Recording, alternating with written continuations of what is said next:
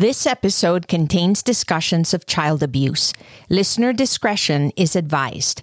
Welcome to episode 74 on the Live Blissed Out podcast. Did you know that one in 10 children will be sexually abused before their 18th birthday? Hello, action takers. Welcome to Live Blissed Out, a podcast where I have inspirational and informational conversations with business owners and subject matter experts to help us get the scoop and the lowdown on a variety of topics. Tired of hesitating or making decisions without having the big picture? Want to be in the know? Then this is the place to go. I'm your host, Marissa Houston, helping achieve bliss through awareness and action. Thanks for joining me. Joining us is Kim Lakin Krager. Kim is a survivor and a thriver of child sexual abuse.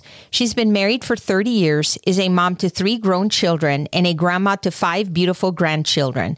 Because of her own story, Kim has been an advocate for children for over 30 years. A few years ago, she became a certified trainer and authorized facilitator for child sex abuse prevention through Darkness to Light Stewards of Children. Kim is also an authorized facilitator for the Monique Burr Foundation for Children. She's on several boards, bringing her knowledge of protection to many communities and churches. Kim's hope is to make a difference in how communities talk and act when it comes to sexual abuse prevention. It is the continued secret that keeps it going. We can stop it. To learn more, visit kimlakinkrager.com.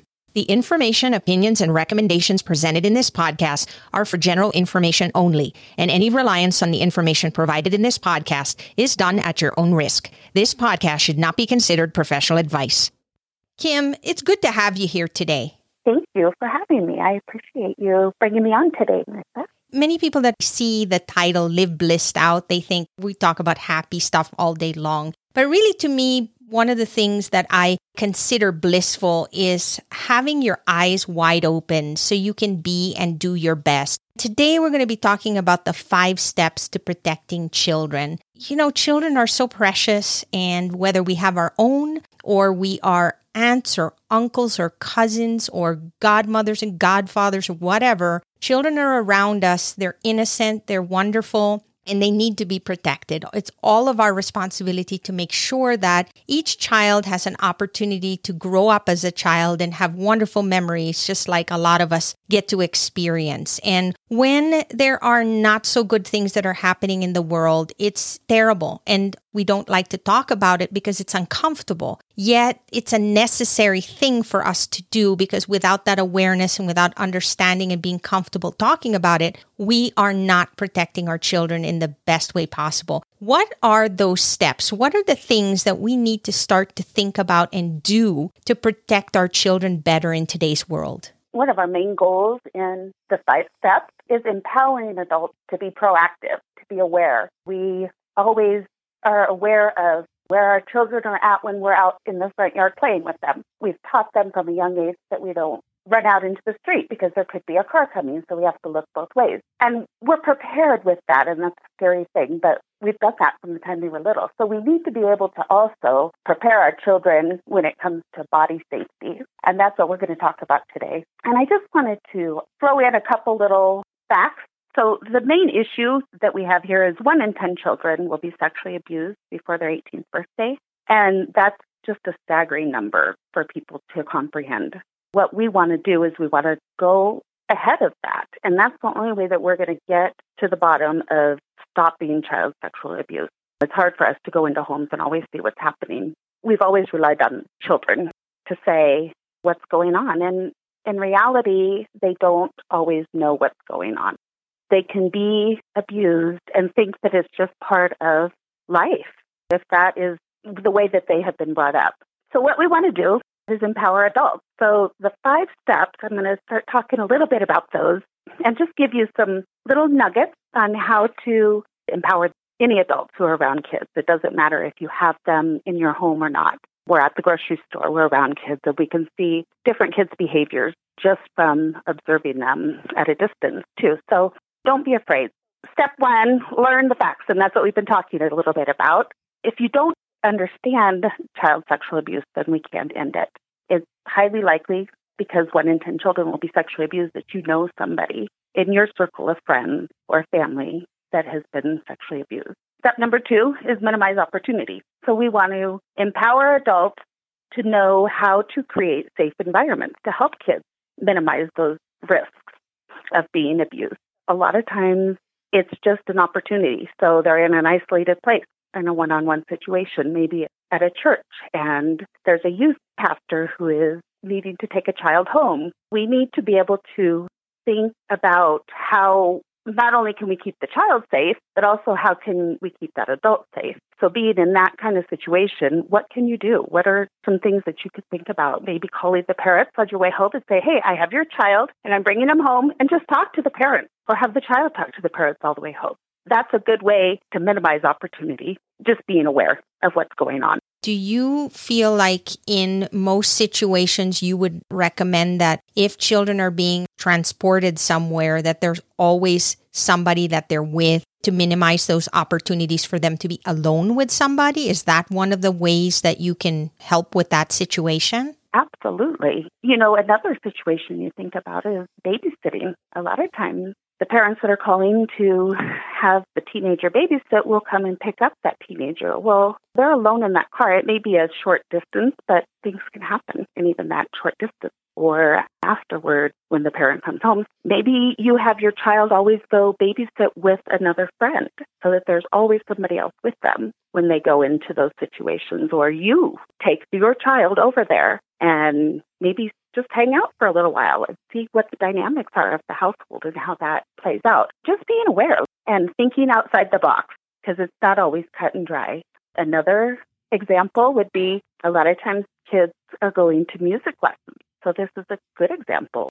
I did this with my children as well. Went to piano lessons, went inside a house, and I'd say, okay, I'll see you in an hour. And then I'd come back to get them. What is happening in that instance? You know, you have a right as a parent to know what's going on. You have a right to sit there with those children while they're getting their lessons. You have a right to check on them anytime throughout the day if they are in a daycare center or in a home situation. I mean, it's not out of line for you to stop by and just check on your child. Everybody should be doing that. So essentially, anything you can do to prevent any circumstances from taking place that you didn't want to is going to be a good thing. Exactly a lot of times paying attention to your gut, if you have a feeling that maybe your child isn't being taken care of the right way, go with that feeling.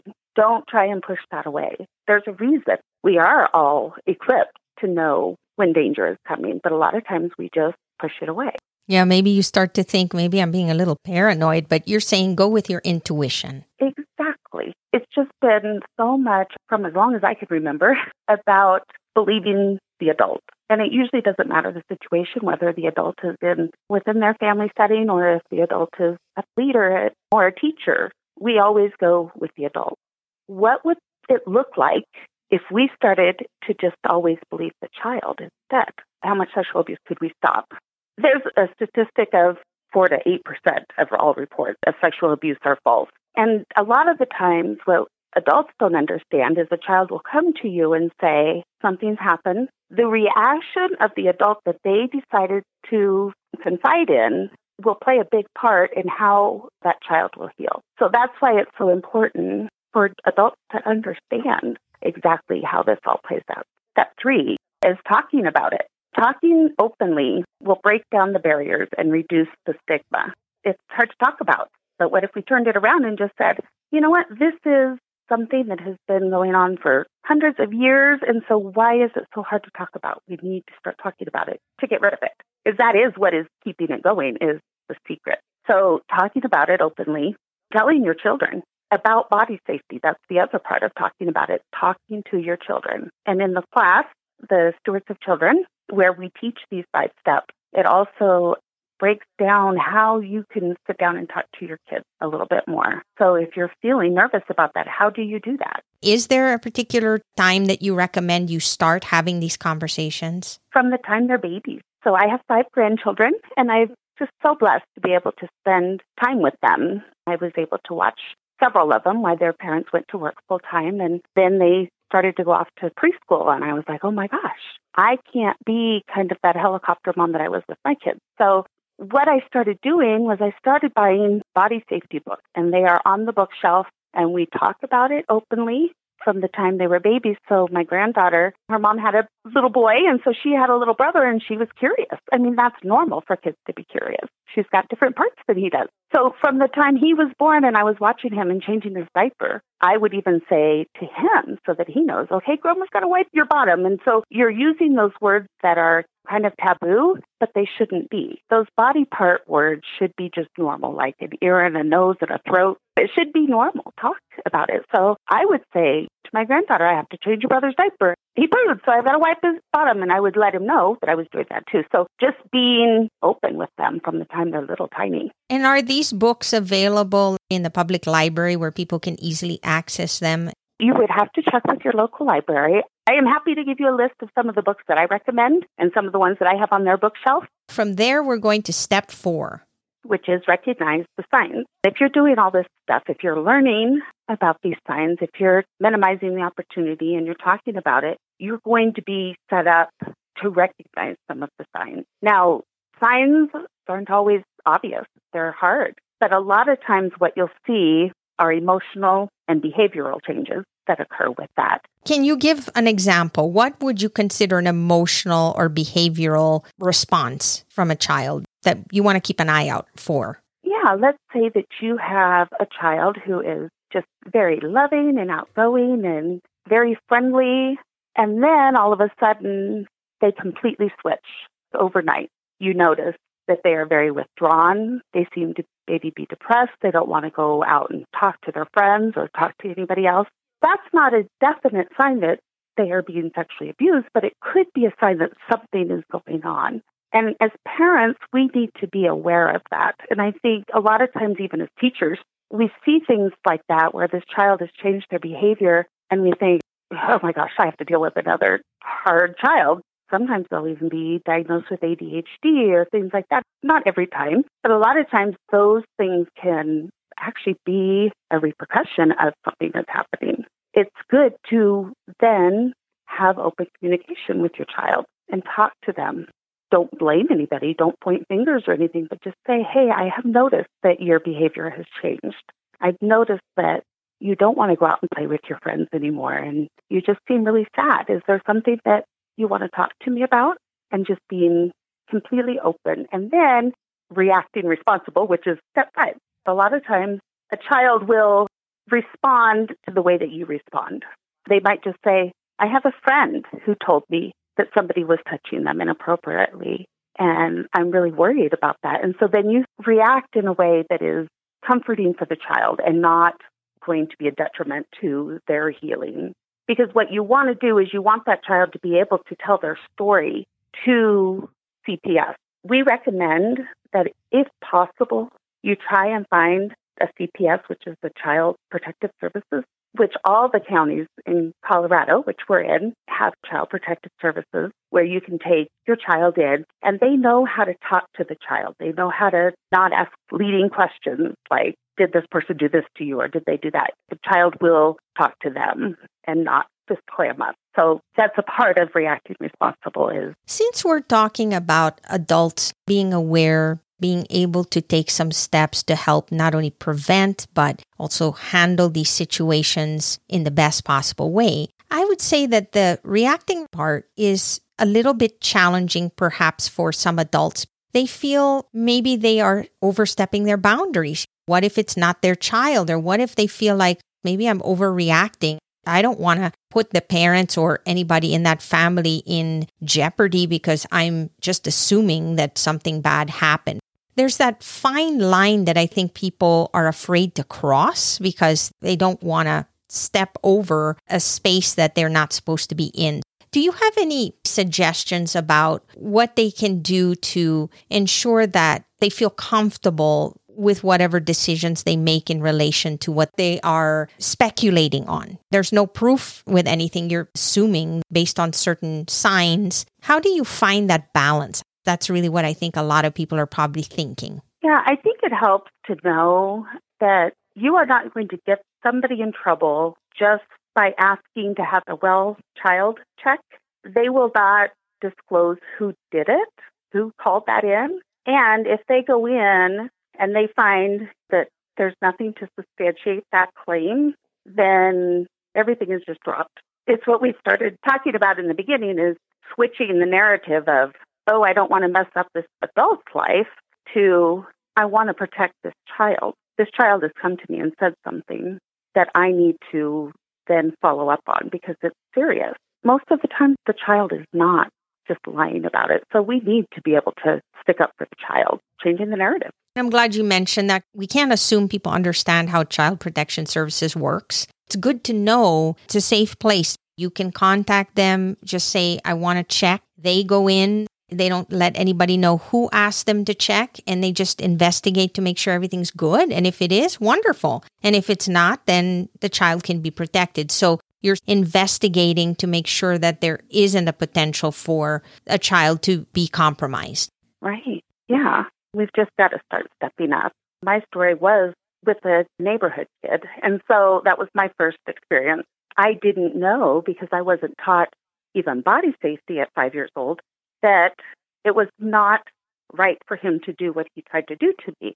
But then again, I was thinking in my mind that maybe I'm just not mature enough you know, I didn't think, oh, I need to run home and tell my parents because nobody had talked to me about it. You're five years old, a child. A child does not know. And like you said, I think it's going back to they need to understand the boundaries. They need to understand that it's okay to say what they're thinking. And people are going to be talking to them professionally to make sure that they let them explain what's going on and not mislead Today, we're talking about the five steps to protecting children from the adult perspective, but there are also classes that are being offered directly to the children to teach them what to look out for. So that way, parents are aware, the children are aware. It really is a partnership, and everybody knows what they can do. If we even help one child not have to experience this, we're doing wonderful things. The goal is to just help every single child that we possibly can be a kid and enjoy life and not have to experience these awful things that could happen. I'd like to learn more about the workshop for learning how to protect children from the adult perspective and then what can parents do as well to educate their children even further.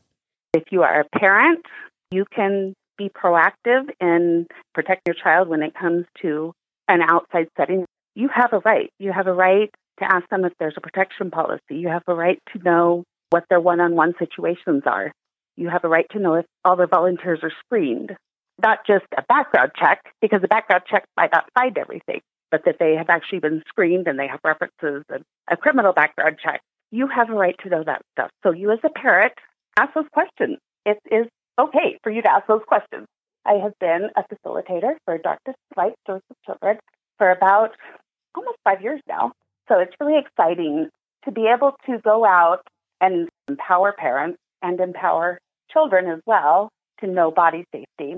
And Darkness to Light recently started a comprehensive approach to ending child sexual abuse by combining Darkness to Light, which is the adult program that we've been talking about that has the five steps, and then also the Monique Burr Foundation, which is a program that's designed for children to teach body safety. And I would zoom into classes, I guess, and teach children basically the same five steps as we teach the adults, but in a way that they understand.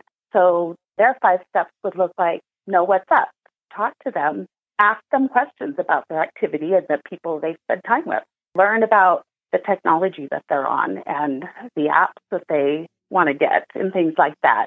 Number two would be spot red flags for teaching children and teens to safely know personal space and boundaries, how that looks, how to respect themselves and others, and things about digital safety as well. They go into that with the kids and um, how to spot red flags online when they're doing things like that. How to make a move if a child or a teen is being harmed.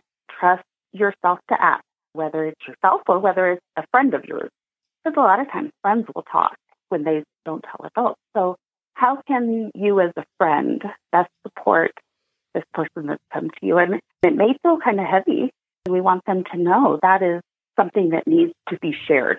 It's not something that you need to carry. So make a move and report that, including bullying. So we go into that a little bit. Talk it up. So that's number four that we teach the children. Tell them about unusual unsafe situations. Use examples because they're really good at visualizing things that could happen. And so talking about it. Let them know safety rules. Let them know that they can talk to you about anything like I've done with my grandchildren. I feel really proud that they know that they can come talk to me now. They're all little right now, so it could all change when they become teenagers. I'm going to keep that going. And then no blame and no shame is number five that we teach the kids and let them know that they are never to blame if anything happens to them because adults are the ones that are responsible for keeping them safe. So let them know that they should never be ashamed to tell you about red flags or abuse or bullying or any other safe situation. They know that we'll be supportive of them and that we will believe them and get them the help that they need. And the other thing that we also teach them and teach the adults is that we don't always know what's going to happen in the end. So you can't ever say really to a child, it's all going to be okay. You can say, I will do what I can to make sure that this doesn't happen to you or anybody else again. And those are the only promises that you can make is what you can do to help them. And so that is something else that I think we as adults need to be aware of too. Telling the child, I understand this is awful, and I'm going to do everything I can to make sure that you are safe. Sometimes they may end up back with that abuser, unfortunately. So tough call. But if we have all these steps in place, then it will make things a lot easier. It boils down to awareness, prevention, education, and then being able to be cognizant of your surroundings, what's going on, pay attention to your intuition, that sort of thing. Keep your eyes open and talk about it. Those are the things that you can apply to help prevent these things from taking place in the future.